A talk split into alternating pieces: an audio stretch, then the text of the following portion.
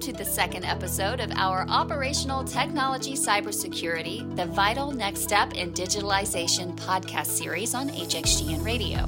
I'm Beth Keener Dent. In this episode, together with Edgardo Moreno, Executive Industry Consultant at Hexagon's Asset Lifecycle Intelligence Division, we are talking about asset inventory, which is the foundational element in OT ICS cybersecurity. This podcast series is created in partnership with Petroleum Economist and also broadcasts on PE Live Podcast. And this conversation is moderated by Carolyn Schaps, a regular contributor to Petroleum Economist. Thank you for listening, and we hope you enjoy. Hello, and welcome to PE Live Podcast. My name is Carolyn Schaps. I'm a regular contributor to Petroleum Economist, and it brings me great pleasure to present episode two of this three part podcast series titled Operational Technology Cybersecurity The Vital Next Step in Digitalization, brought to you in association with Hexagon. Today's episode is titled Asset Inventory, the Foundational Element in OT ICS Cybersecurity, and it is presented in association with Hexagon's Asset Lifecycle Intelligence Division. Asset inventory is the foundational step in any OT ICS cybersecurity program across different industry sectors. However, there are so many other business initiatives that benefit from a comprehensive inventory, including process safety, reliability, effectiveness, and sustainability. This podcast will explore the advantages of utilizing inventory asset management across the enterprise to make it one of the most powerful tools in your business strategy. In this podcast, we'll discuss what a good OT ICS asset inventory looks like, how a good OT inventory helps reduce risks and improves plant operations, where common inventory blind spots occur, and how to overcome them. The first episode in this podcast series is available online now, and the third and final episode in the series will follow next month. I'm pleased to be joined by Edgardo Moreno, Executive Industry Consultant at Hexagon. Edgardo has 20 years of experience in operational technology and six years of experience in OT cybersecurity, first joining Hexagon in 2007, working in a range of positions worldwide. Hi, Edgardo. Thank you for joining us. Hello. Hello, Carol. I'm very much looking forward to today's topic. Would you like to say a few words about what we'll be discussing? Sure, sure. Thank you for the introduction and thank you for having me.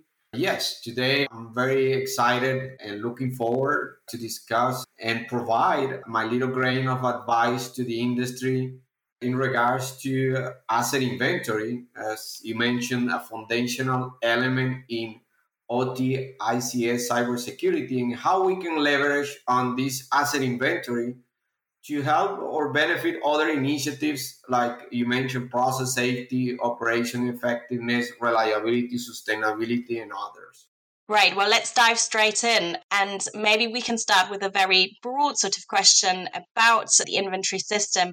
And that is why is a well managed OT ICS inventory in the oil and gas sector so important? Yes. Well, first of all, I think there are two aspects to your question.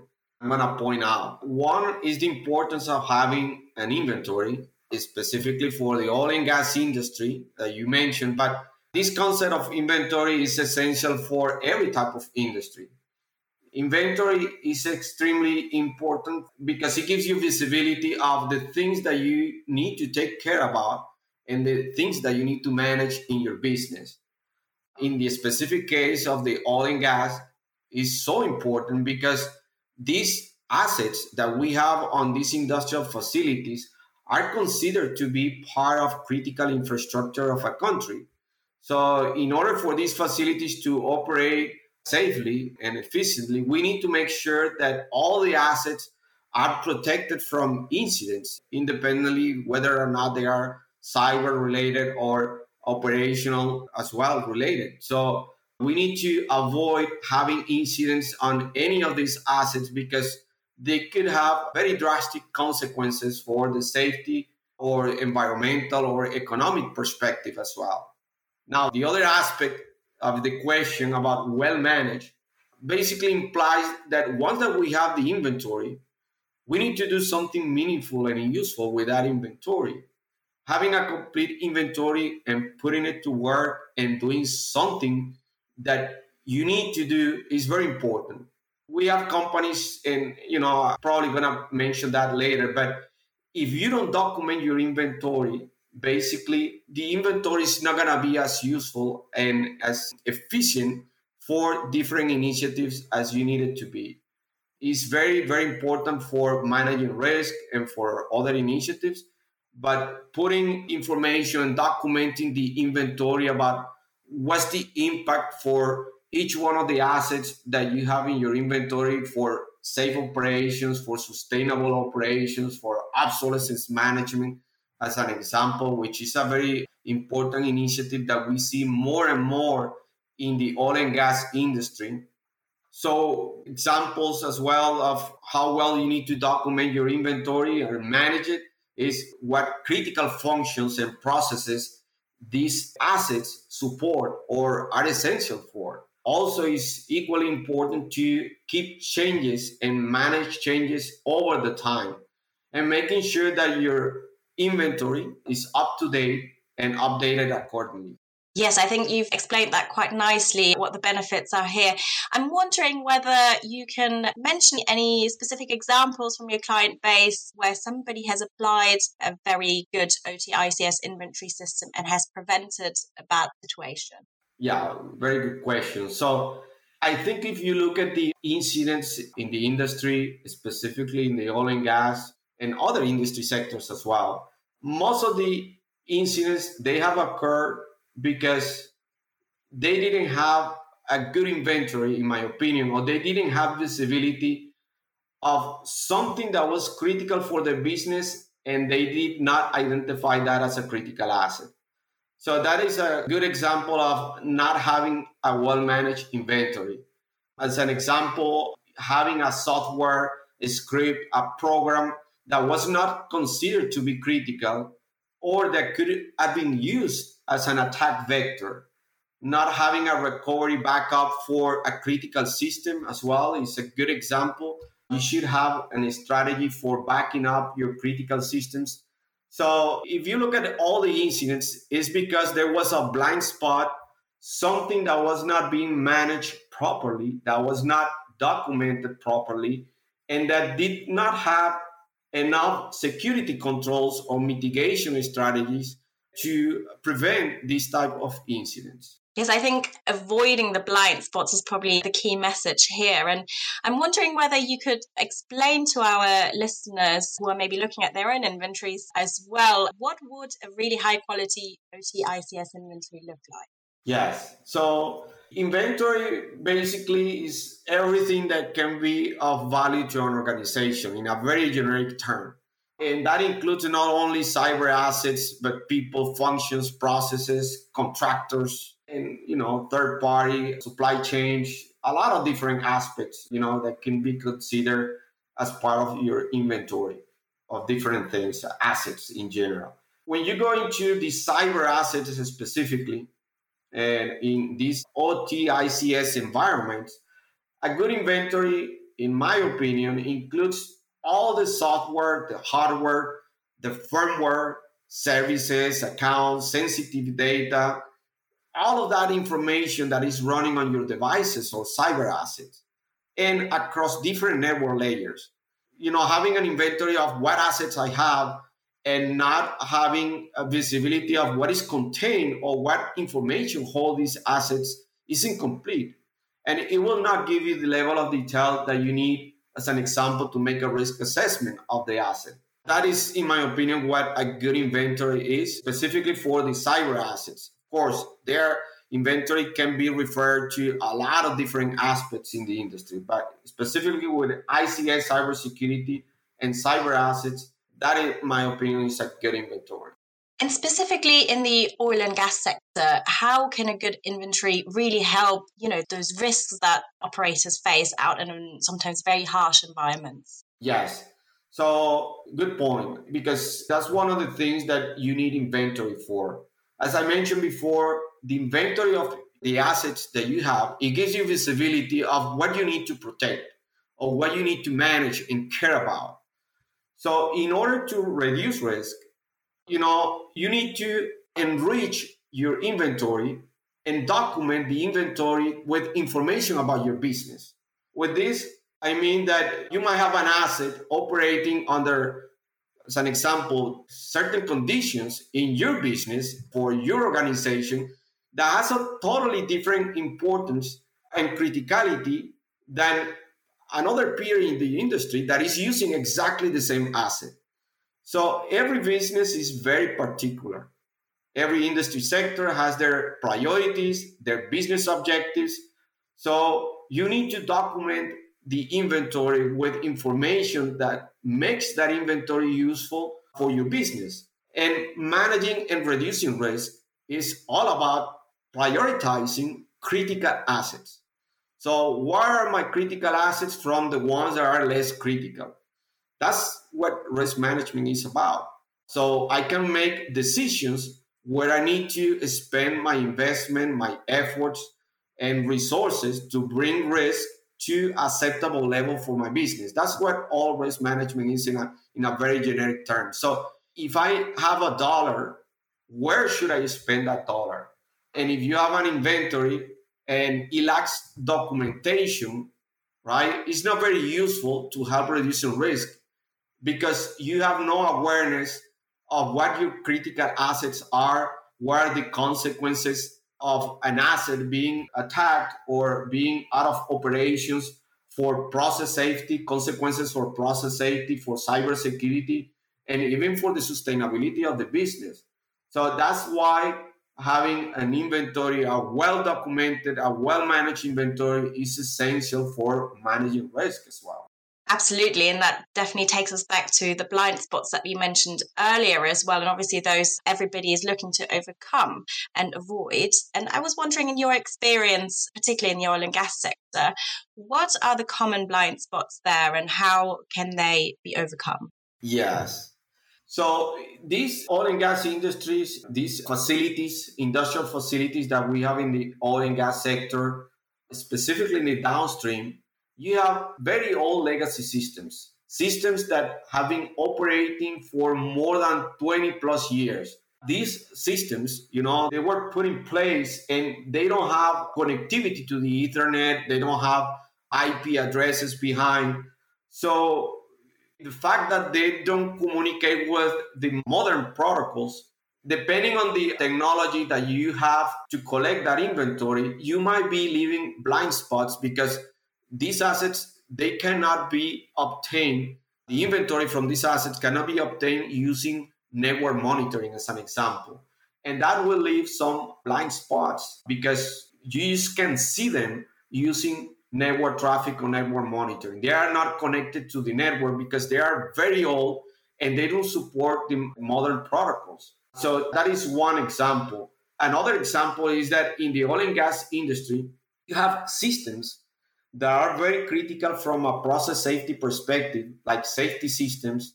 That's an example of those, where those systems are very protected and they are sometimes isolated from the network. So, but they are very, very important for the business. So you need to have visibility of everything that is running on those devices, the changes that are happening on those devices as well. So that's another example in the oil and gas industry sector. Some other industries you know they have newer systems operating and newer protocols that can be obtained through network traffic. The oil and gas is specifically in very particular you know we have very old and legacy systems that do not support these newer protocols in the industry that's an interesting point you make, actually, and I'm sure, especially in the oil and gas sector, you know, which is a relatively old sector. If you want, it's been around for a long time. The legacy systems can sometimes provide a bit of an extra risk. And I'm wondering, from your experience, Edgardo, is most of the sector already at the sort of next step where they're replacing those legacy systems, or is that very much still a work in progress? Yes, very interesting question. So these legacy systems that are operating these facilities unfortunately and that's one of the biggest difference from ot operational technology and it in it usually you know in the it world you have computers running operating systems that every three years they are usually replaced. Every three years or four years you see microsoft comes up with a new operating system we just, okay, we need to upgrade the computers. We do an upgrade, not a problem at all.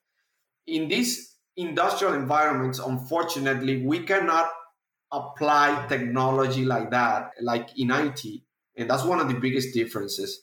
These systems have been operating for, as I mentioned, more than 25, 20 years sometimes. And they cost a lot, a lot of money first. And you cannot just disrupt the process to do an upgrade. Upgrades, they have to be planned, they have to be approved, approved. And these are huge investments from the operator owner perspective. There are huge investments to upgrade a system to a newer version to replace all the operator stations. It's not just doing an upgrade on an operating system. So, you know, that's an example of the challenges that we have in this area about migrating to newer versions of the systems. Some vendors they are happy with, you know, this system that is being operating and is doing its job and they don't want to move to a very costly investment just to upgrade the system. So those are some of the challenges and you know that I know that we face in the oil and gas industry. Let's dig a bit deeper into those challenges. So you mentioned costs, you mentioned, you know, the physicality of the assets being a bit of a hurdle there to constantly upgrading to the latest standards. What other hurdles are there that are preventing oil and gas service companies from adopting a more sophisticated OTICS inventory management systems? Yes. So, I mean, I think nowadays every oil and gas company out there, they must have some kind of inventory initiative. Some more mature than others, some better managed than others. But you know, in Excel or relying on the vendor or the integrator to provide that in some kind of work file. So there is an inventory. That's clear. I wouldn't say that a company will not have inventory at all. But I think the most common challenge is defining what a complete inventory looks like and what are the details. And I'm referring to the previous question, right? That an inventory should have. There are many initiatives, as an example, where they have started covering just the IT infrastructure on the industrial networks. On these industrial networks, ICS networks, we do have some IT infrastructure running on them as well. So we've seen that companies they want to do a step-by-step approach and they want to have visibility of those assets first. And this causes issues sometimes specifically on the selection of the technology because you get you might select a technology that is not the best fit to collect the data from lower layers on these industrial networks. So you are collecting first, as an example, the IT devices or the IT infrastructure running on the control networks, but then you need to collect the controller network, the instrument level, etc. So there are a lot of other devices that cannot be collected using conventional solutions that use conventional IT protocols. That's what I mean. So, not having a definition of what a good inventory should be or should look like, I think is for me one of the most common challenges in the industry. You have your OT security program, and then you start doing a step by step approach, but without having visibility of what you are looking in the future to have as a good inventory. So, that's one example. The other challenge that I see is you have different initiatives sometimes that require the inventory. Some initiatives they require a better quality inventory than others. But the point that I'm trying to make is that you have disjointed initiatives, each one of them working towards same goal, having a complete inventory for what it seems to them be a complete inventory. So as an example, you might be having a group of or a department working on obsolescence management and they need an inventory and they have certain requirements for what an inventory looks like for them a good inventory looks like and then you have cybersecurity or ot security department working on another initiative and they have other requirements what good inventory or what's the first step for an initial inventory so you have two different initiatives working on a same goal, which is inventory, and then still you are spending resources, money, time, and technology, you know, looking for different technologies that at the end of the day, in my opinion, is inefficient to work in that way. So that comes again to the definition of what you need as a good inventory. And if you can combine as many initiatives as you can and have a common goal as the inventory, in my opinion, that should be a lot more efficient.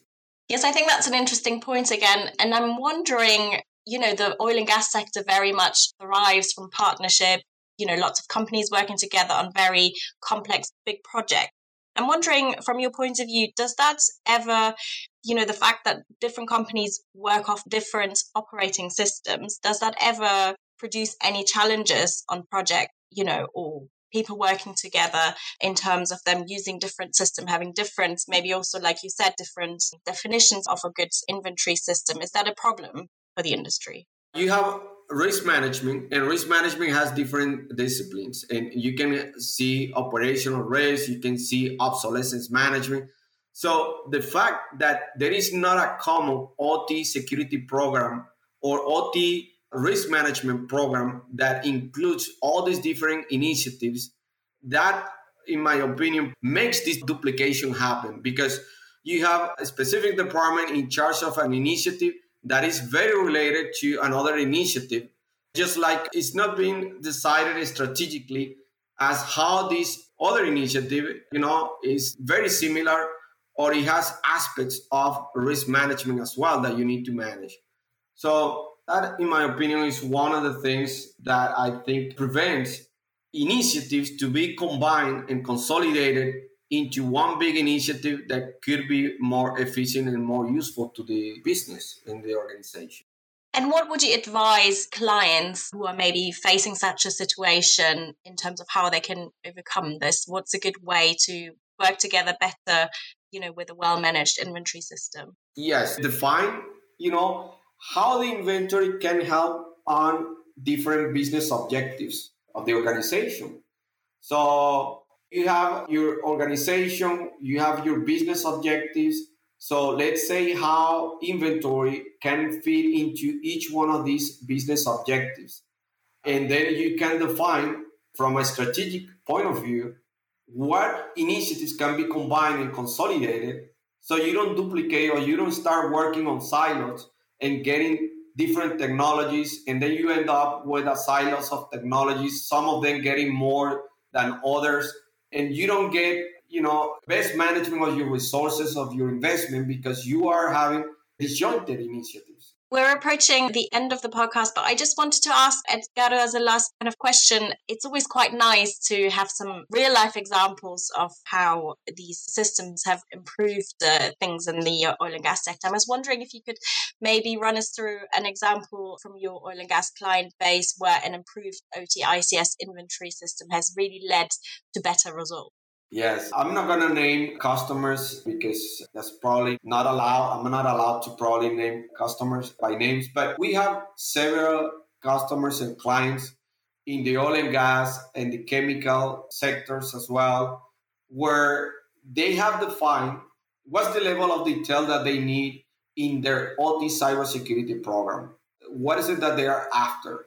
You know, and they have identified as well other areas for the OT cybersecurity program. As I mentioned, they have identified obsolescence management. They have identified that future project extensions, for example, needs to also make use of a good inventory.